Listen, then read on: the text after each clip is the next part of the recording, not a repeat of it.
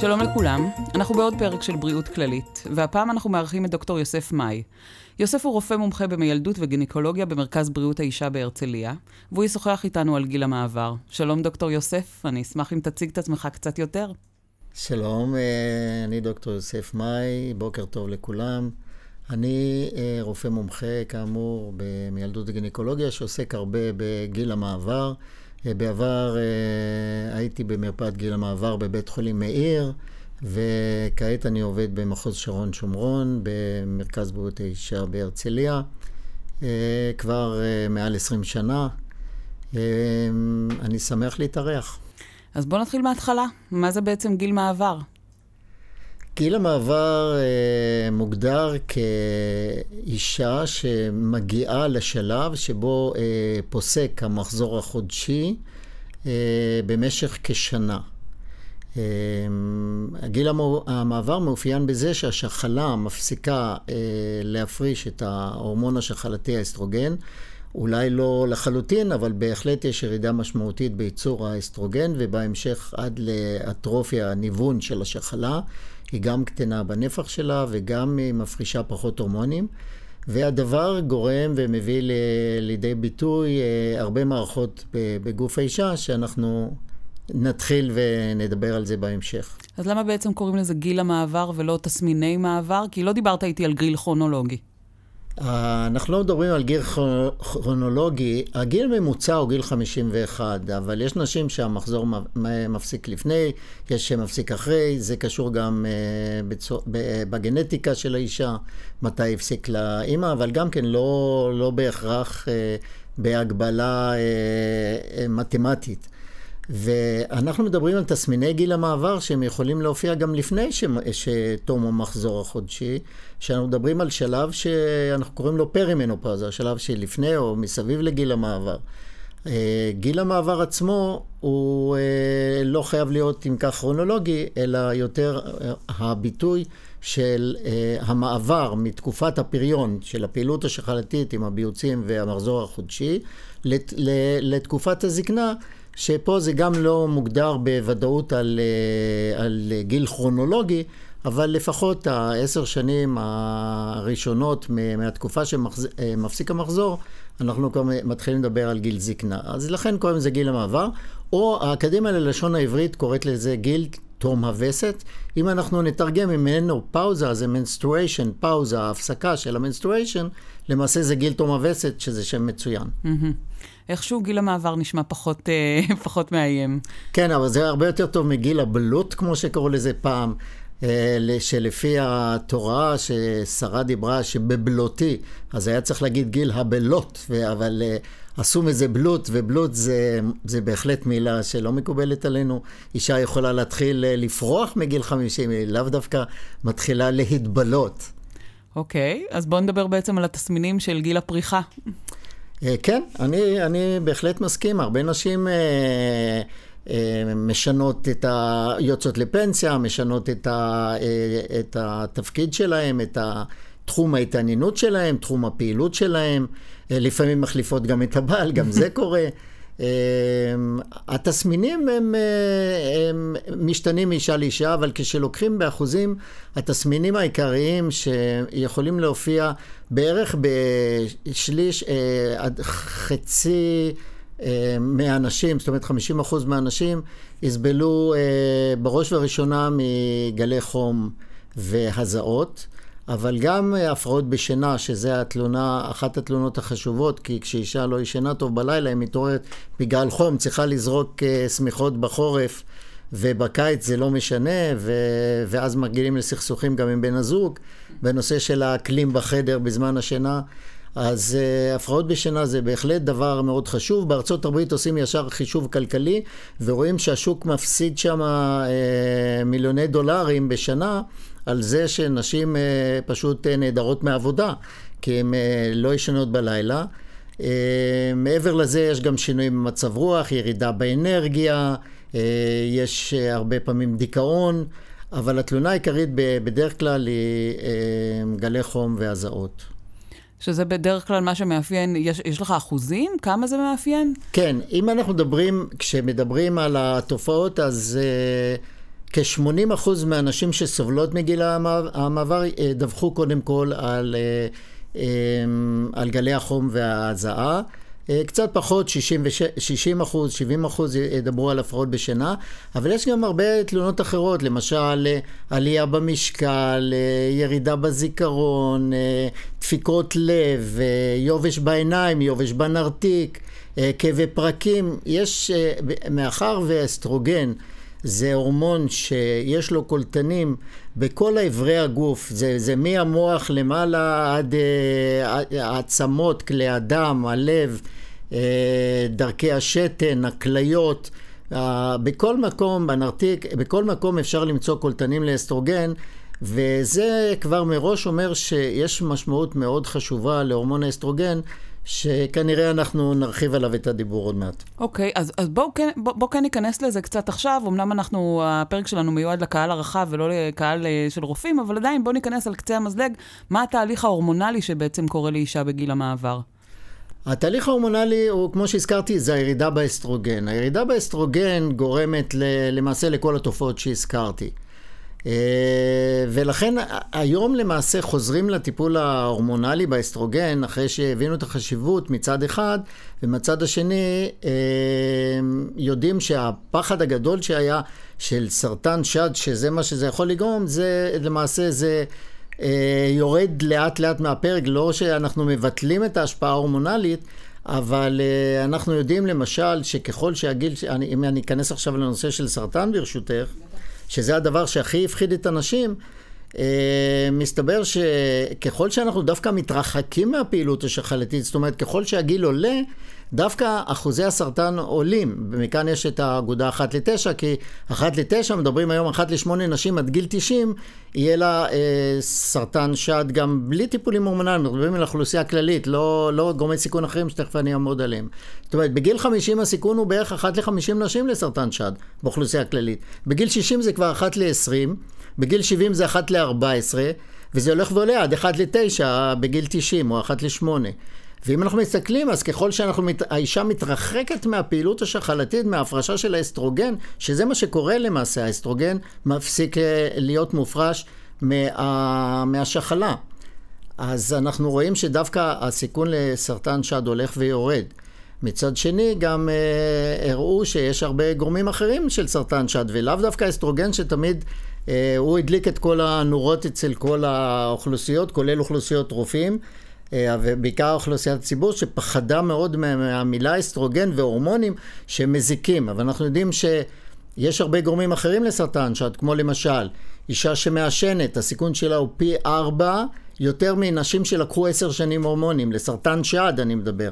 לא מדבר על עישון עם הסיכונים האחרים שלו, שלא ניכנס לזה כרגע.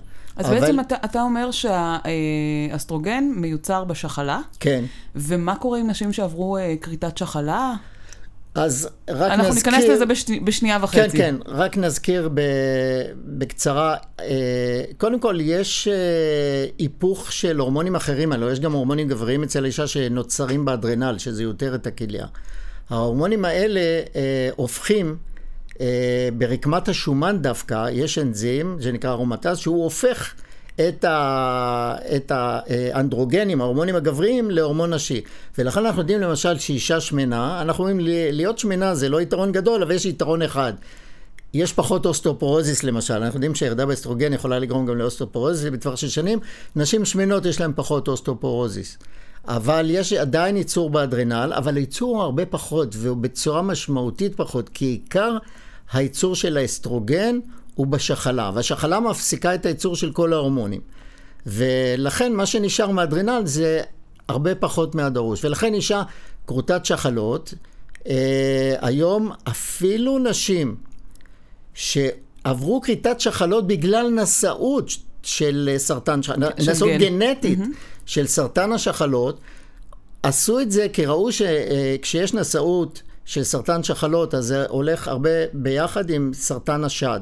וראו שכשמורידים את השחלות, מה שהאפקט אנג'לינה ג'ולי, אפקט, מורידים את השחלות לאישה שהיא נשאית של סרטן שחלות, זה מוריד ב-50% את סרטן השד. וראו, אבל אותם נשים התחילו לסבול מכל התופעות שהזכרנו קודם. בחורה צעירה שתתחיל לסבול את כל התופעות של אישה הרבה יותר מבוגרת ממנה, שלא לדבר על השלכות אחרות, אמרו, טוב, אה, אה, לא צריכים להעניש אותה פעמיים, גם כריתת שחלות, גם אה, סרטן שד, ועכשיו היא תסבול גם מכל התופעות. התחילו לתת להם הורמונים, והפלא ופלא ראו שעדיין הירידה של החמישים אחוז בסרטן השד בנשים שעברו כריתת שחלות בגלל הנשאות הגנטית עדיין נשמר. זאת אומרת שלא היה אפקט מחמיר של הטיפול ההורמונלי על סרטן השד.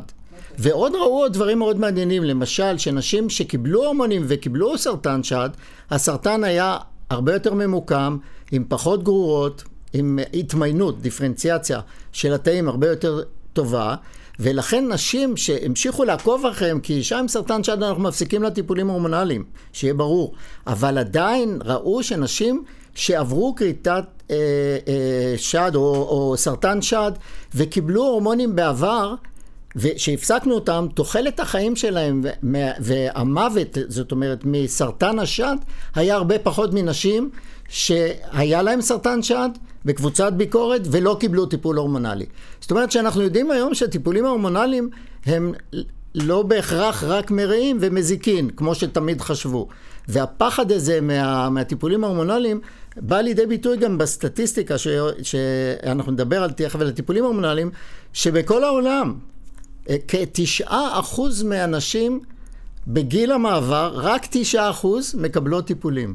שזה מדהים, אם אנחנו אומרים, מה, האנשים, יש, אנחנו לפעמים שואלים, מה, אישה מזוכיסטית, נהנות לסבול פשוט, דוקטור. היא סובלת והיא לא רוצה לקבל טיפול והולכת לכל מיני טיפולים, ואנחנו נדבר איך מגיעים גם לטיפולים, אני מקווה.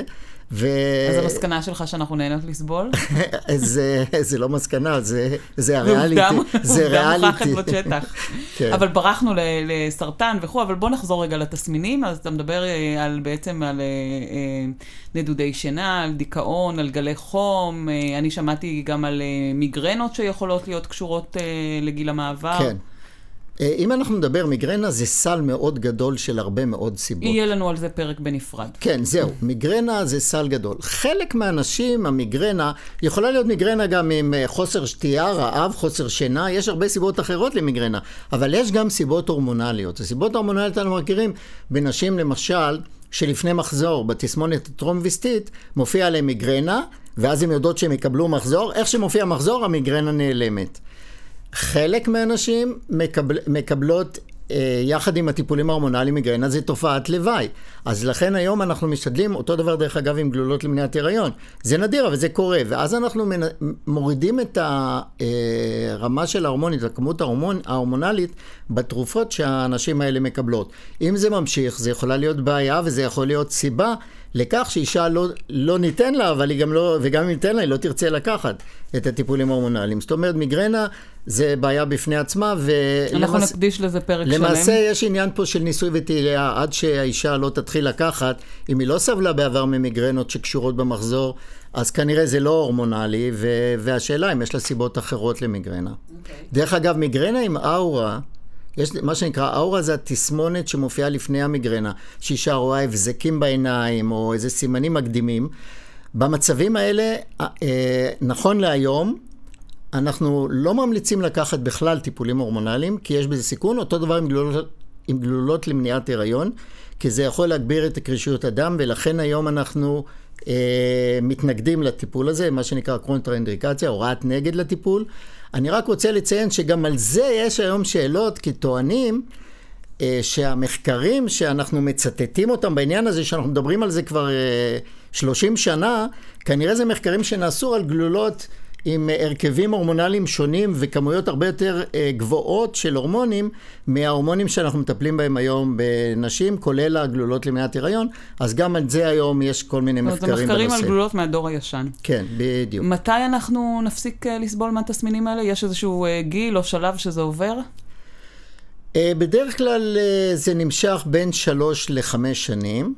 אצל רוב הנשים, אבל יש חלק קטן, בערך רבע מהנשים שסובלות מהתופעות האלה, זה ממשיך עד גילאים הרבה, הרבה יותר uh, מבוגרים. Uh, אני למשל, יש נשים שהן בנות 80, שהפסיקו, אם את רוצה כבר נדבר על הסיבות להפסקת הטיפול. בוודאי. אז uh, יש נשים שהפסיקו את הטיפול אם uh, על דעת עצמן נמאס להם, או שאפילו חברה אמרה להם, מה, את לוקחת הורמונים, זה מסוכן, או שאפילו לפעמים רופא משפחה, או לפעמים גם רופא נשים, אומר לה, תראי, את לוקחת המון זמן. הייתה אצלי אישה בת 80 שהיא באה אליי בוכה ואומרת, תשמע, אני הפסקתי את ההורמונים, מאז אני יותר חולה, ויש לי, אה, ויש לי את כל התופעות שהיו לי קודם. אני הייתי מנחת קבוצות, אני לא יכולה יותר להנחות, אין לי חשק בכלל לבוא ללמד אותם, אני לא זוכרת מה אני רוצה להגיד. הכל אצלי, ואני נהיית הרבה יותר חולה וחולנית בכל מיני שפעת וכולי, הרבה יותר ממה שהיה קודם. אז אני שואל אותה, אז למה הפסקת? אז היא אומרת, הרופאת משפחה אמרה לי שאני לוקחת יותר מדי שנים את ההורמונים. אני אומר לה, יותר מדי שנים.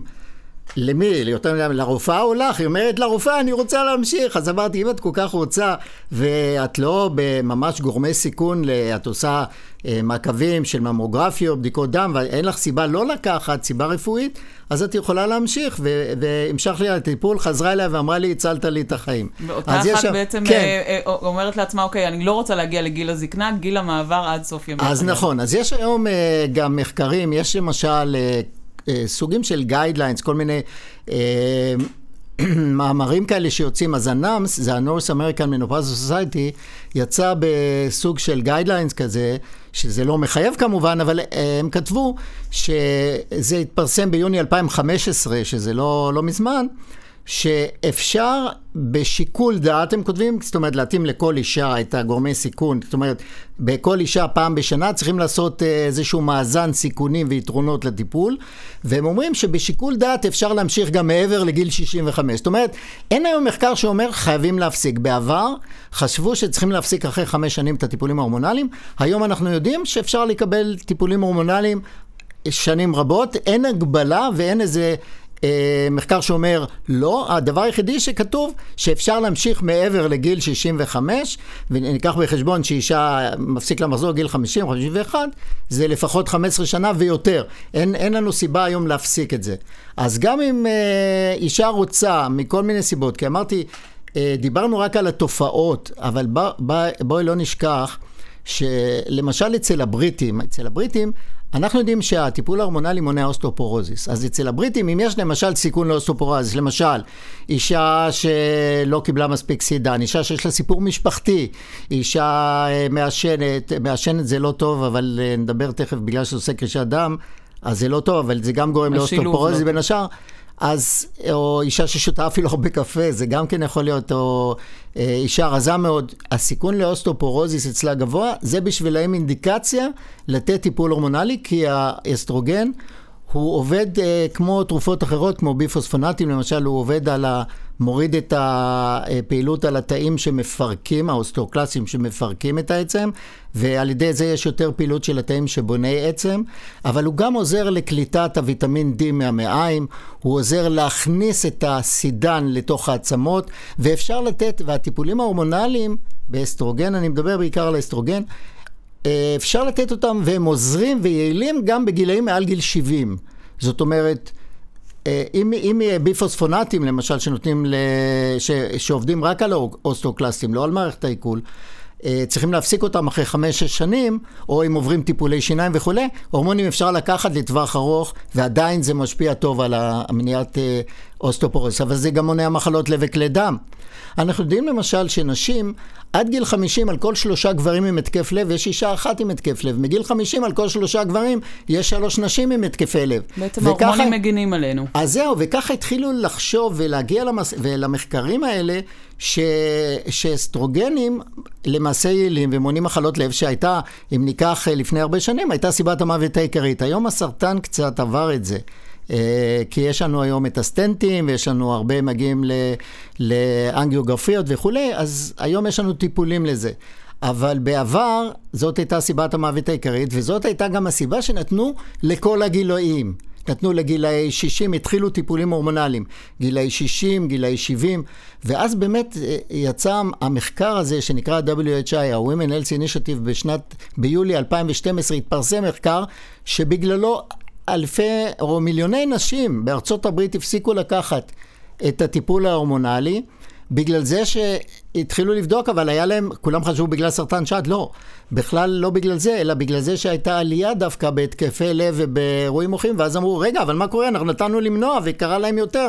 ואז ראו שרוב הנשים במחקר היו בגיל מבוגר של 63, שהתחילו לקחת פעם ראשונה בחיים, שהתחילו לקחת את ההורמונים. זאת אומרת, לא התחילו בגיל המעבר, אלא לא התחילו זהו, יותר ואז, מאוחר. ואז הגיעו למסקנה באמת שההורמונים מאוד יעילים כשהאישה, כלי הדם שלהם בריאים. לא כשיש כבר טרשת, הם יכולים למנוע את הטרשת. דרך אגב, הכולסטר... האסטרוגן מוריד את הכולסטרול הכללי, מעלה את ה-HDL, שהוא ה... מה שנקרא הכולסטרול הטוב, ומוריד את ה-LDL, שהכולסטרול הרע, ויש לו גם אפקטים ישירים על כל מיני פקטורים שאנחנו קוראים לאנטי-אינפלמטוריים, אה, נוגדי דלקת. על כלי הדם עצמו, כמו nitrous oxide וכולי, זאת אומרת, יש להם פעילות ישירה על כלי הדם. והיום יש גם מחקרים לטווחים יותר ארוכים, אם זה משפיע על המוח, אם זה משפיע על דמנציה, מוריד אלצהיימר. פה עדיין אין מספיק מחקרים, כי המחקרים פה צריכים להיות לטווח מאוד ארוך, כי אלצהיימר מתחיל בגיל 70, 80, כבר החוקרים לא תמיד הם בגיל המתאים, וזה לוקח הרבה זמן, אבל... אז יש די debate, אבל עדיין אה, חושבים בהחלט, ש... כי יש מחקרים אחרים שהראו שאפילו בזמן גלי חום, כשעשו מה שנקרא אספקט CT, ראו במוח, בזמן גלי חום יש ירידה באספקת הדם למוח.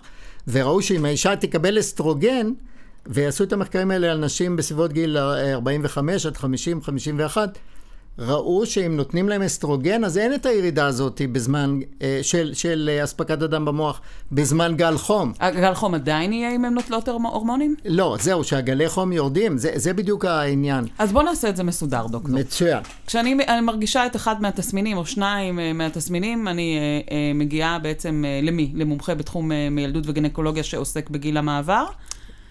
ואני באה, מציגה בפניך מה עובר עליי, מה, מה הטיפולים האפשריים, כי דיברנו כבר על, על התופעות לוואי ועל מה חשבו ועל מחקרים, אבל בעצם בוא נחזור לבסיס, מה הטיפולים? אז קודם כל אני ממליץ לכל אישה לבוא לגנקולוג בכל מקרה, כשמגיע, כל שנה בכלל מומלץ לבוא, נכון? לאישה בריאה, בלי לאישה, שום תסמינים, כן, בלי כלום, מומלץ כן, פעם בשנה? כן, יש גם את, ה, את העניין, גם על זה יש ויכוחים, אבל לפחות פעם בשנה. מדובר היום על רפואה מונעת, לראות שהיא עשתה את הבדיקות של צפיפות העצם. הרבה פעמים באמת הרופא נשים נותן את זה, אז כדאי לבוא לרופא נשים. ואם גם מדברים גם טיפולים הורמונליים, אז בדרך כלל ההמלצות באות 80 ומשהו אחוז באות מהגניקולוג, ופחות מזה, זה 67-70 אחוז באים רק מרופאי המשפחה. עוד מעט נדבר, גם יש טיפולים טבעיים, טיפולים אלטרנטיביים, ש... שגם זה גם יכול לבוא גם מרופא נשים וגם מרופא המשפחה, בערך ב... ב... באותו יחס, באותו יחס ביניהם. אבל בהחלט אישה שמגיעה לתופעות האלה, הדבר הטוב ביותר הוא להגיע באמת ל...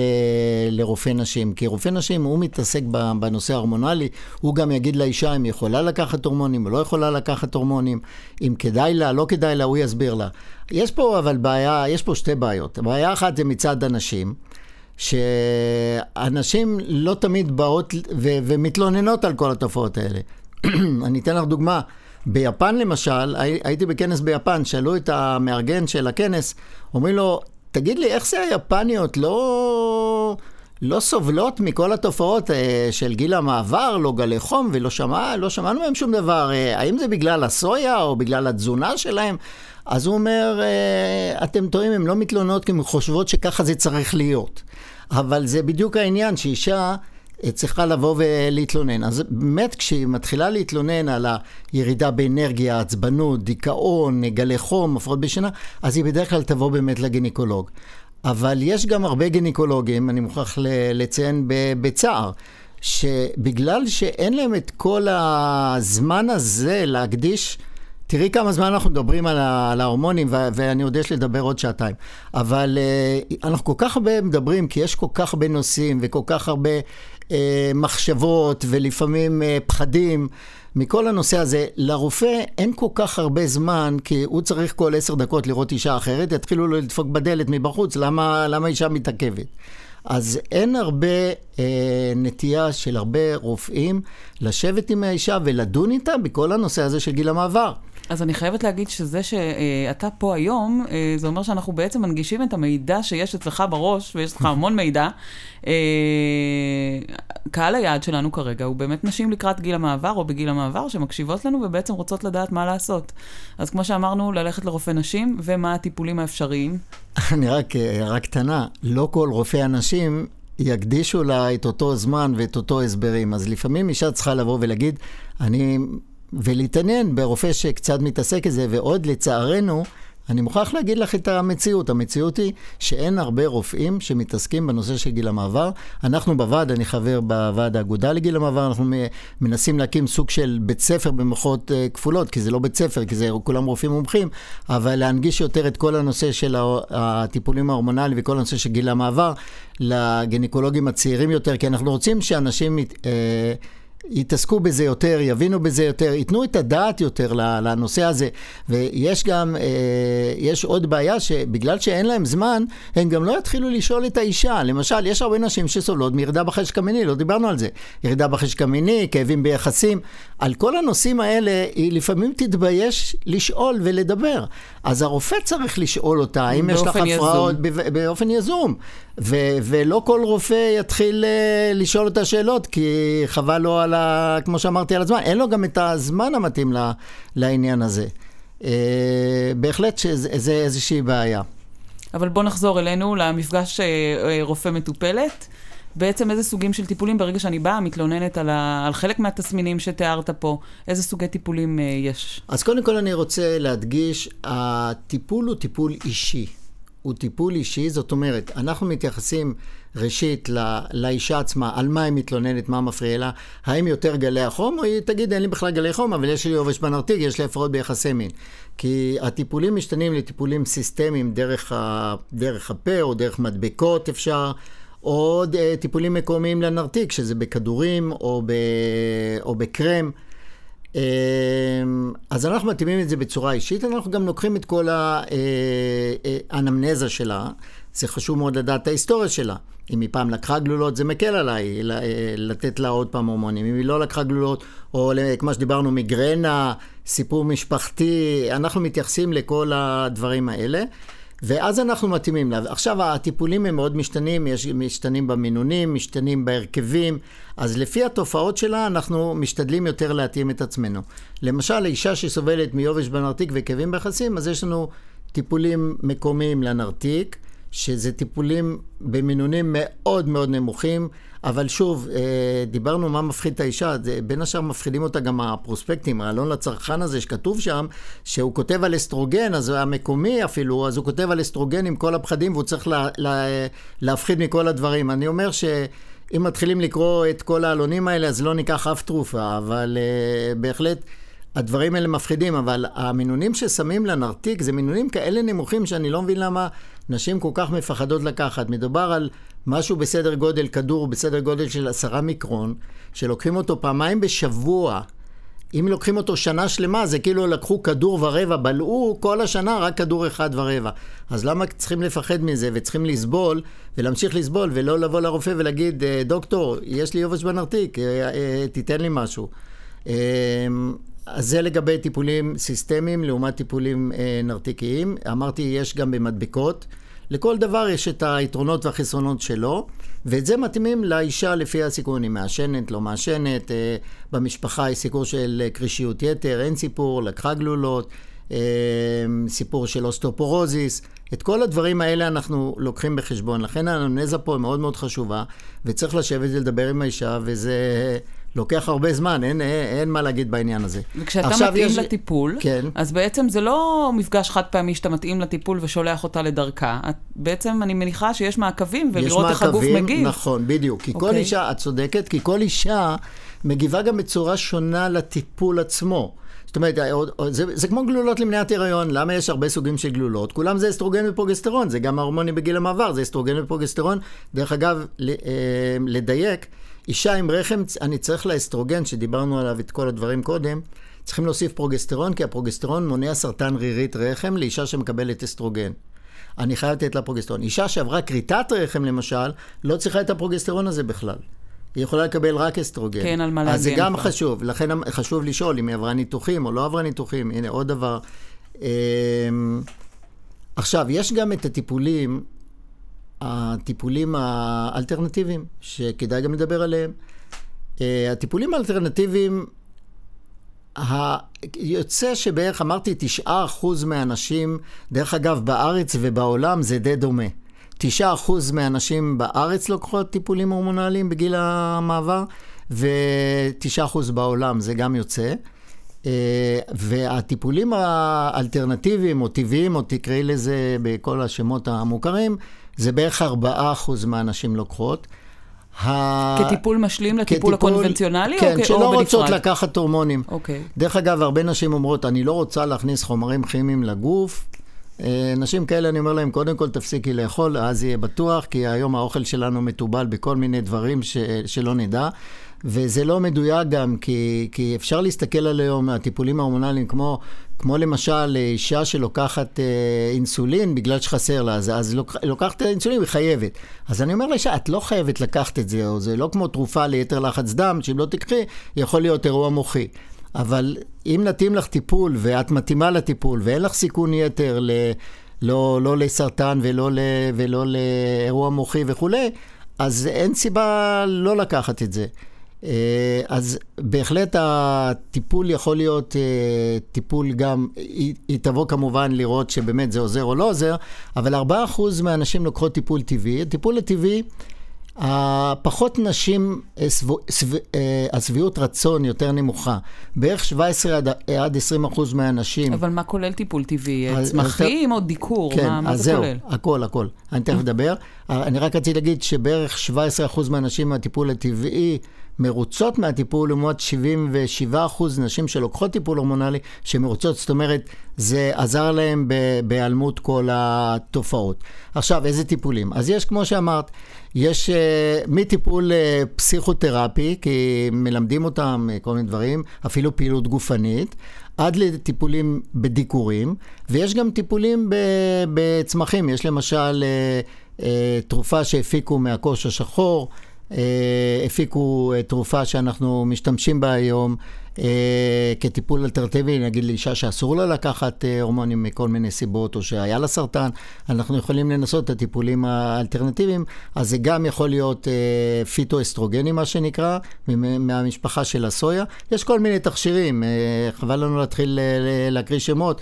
אה, זה גם פרסומת, אז אסור לנו. אז, אה, אבל בהחלט אה, יש את הפיטואסטרוגנים, יש את הקוהוש השחור, יש ג'לים למיניהם שאנחנו נותנים ליובש בנרתיק, שגם מגבירים את הרטיבות של הנרתיק.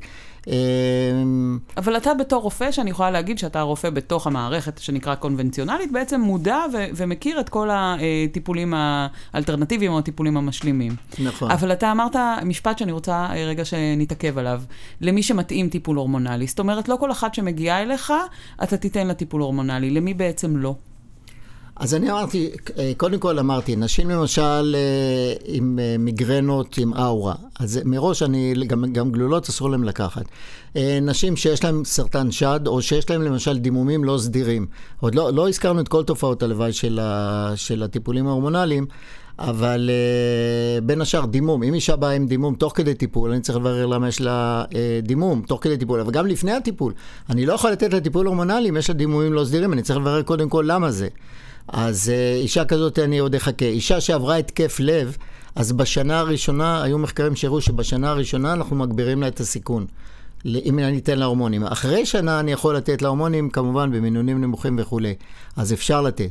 אישה למשל שעוברת, אה, נגיד, אה, נמצא אצלה אפילו סרטן רחם, אז לפני טיפול ברור שאסור לי לתת לה עם כל הסרטן, אבל אחרי טיפול, למשל אחרי סרטן רחם ואפילו אחרי סרטן שחלות, אה, אחרי הטיפולים או אחרי הניתוח למעשה, אפילו במהלך טיפולים כימיים, הרבה פעמים אפשר לתת גם טיפולים הורמונליים. שוב, כל מקרה לגופו. אני שוב מדגיש את זה, כי אני לא יכול להגיד לך בצורה גורפת, לכל אישה אפשר לתת הורמונים.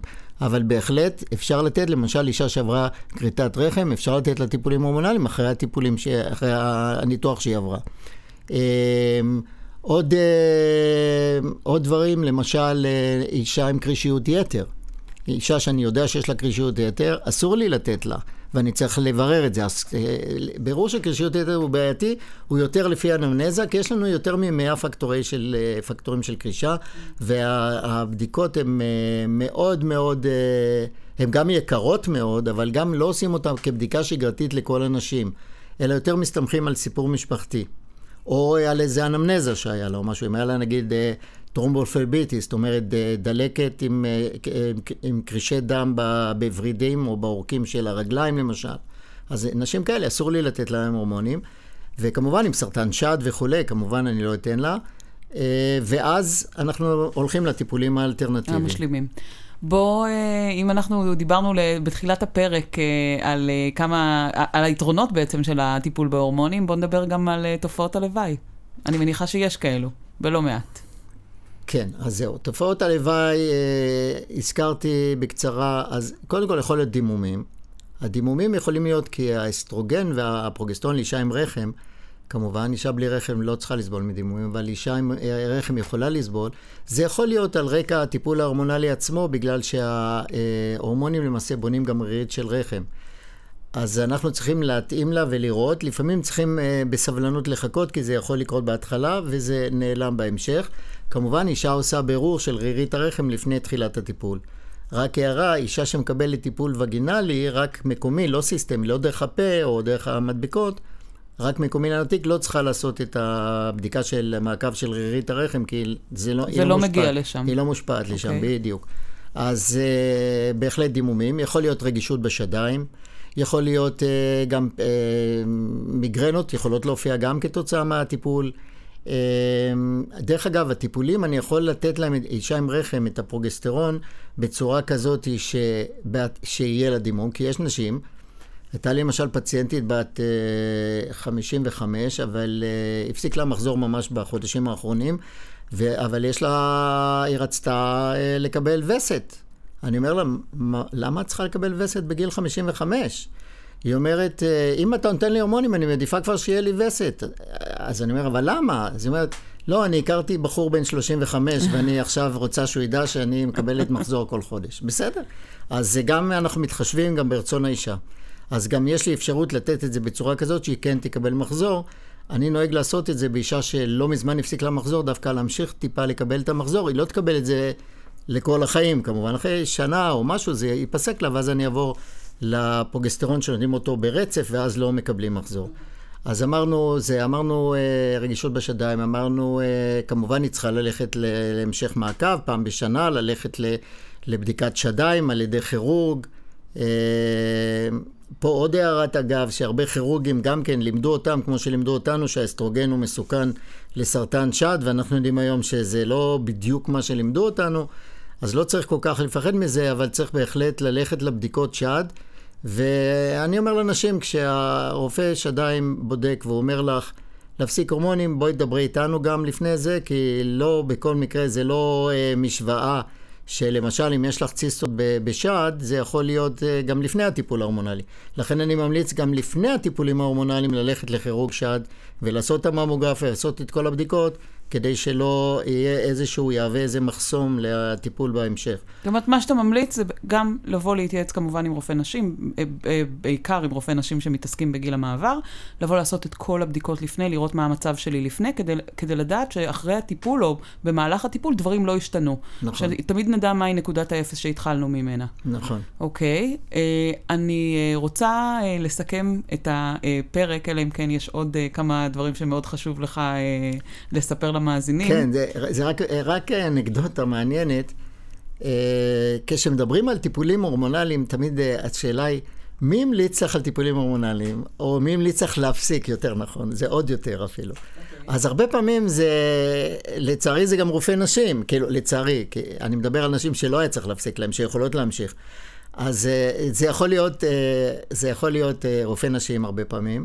אחריו זה הכירורגים ורופאי המשפחה, אולי אפילו רופא משפחה יותר, כי אישה הולכת יותר לרופא משפחה מאשר אה, לכירורג. אה, אבל הרבה פעמים זה החברות. ואני אומר, פה תעזבו את העניין הזה של החברות, כי אנחנו, אני חושב שזו תכונה ישראלית מאוד, שאנחנו מומחים בהכל, ואנחנו יכולים לתת עצה על כל דבר לכל אישה, בין אם זה בהיריון ובין אם זה בגיל המעבר. והרבה פעמים החברות לוחצות, מה את לוקחת הורמונים משתגעת? אז אני אומר, לכל אישה כזאתי, קודם כל לשאול את החברה מתי התור אצלה במרפאה ולעשות את זה בצורה מסודרת, אבל עכשיו ברצינות, צריכים לבוא להתייעץ עם הרופא, כי כל אישה זה משהו בפני עצמו. וזה לא אומר שאם החברה, יש גם הפוך, שישה אחוז מהנשים בערך לקחו הורמונים כי החברה המליצה להם. אז זה, זה בהפוך, אבל יותר נשים הפסיקו בגלל שהחברה אמרה להם. אז אני אומר, כל אישה זה משהו אחר, זה אי אפשר לקבל המלצה מחברה. אפשר לקבל, אני יודע, נותנים המלצות על, אה, על רופאים אולי, אבל, אה, או על, אה, על, על ספרים, אבל לא על, לא על, על טיפול טיפולים. הורמונלי. על טיפולים. תראה, היום מאוד פופולרי חוכמת המונים, אבל מה שאתה בעצם בא ואומר, חוכמת המונים, יופי, זה עובד מצוין, אבל לא כשמדובר ב, בכל דבר שהוא... ובבריאות של כל אישה. בבריאות של כל אישה באופן אינדיבידואלי, מותאם לה. נכון, זה נורא חשוב לדעת. זהו, אוקיי. עכשיו, אוקיי. אה, אני רוצה להגיד שאני למדתי אה, בפרק הזה גם, א', תודה שפתחת לנו אה, צוהר לעולם שהוא פחות מדובר, ואני חושבת שמי שמקשיב לנו בעצם ישקול ככה לא להמשיך, סליחה, לסבול. Uh, הדבר השני שבעצם למדתי, שאני חושבת שבעולם שלכם, של גיל המעבר, דיברת המון על מחקרים שהיו ועל מחקרים שהם יותר חדשים, שכל הזמן אתם צריכים להתעדכן, כל הרופאים שמתעסקים נכון. בזה, כל הזמן צריכים להתעדכן, בהחלט. לראות מה המחקרים החדשים, uh, כדי כל פעם ל- ל- לראות מה המינון הנכון ומה הטיפול הנכון. אני רוצה להודות לך שהגעת לפה והתארחת, ובאמת uh, נתת לנו ידע מאוד מעמיק על הנושא הזה, ותודה.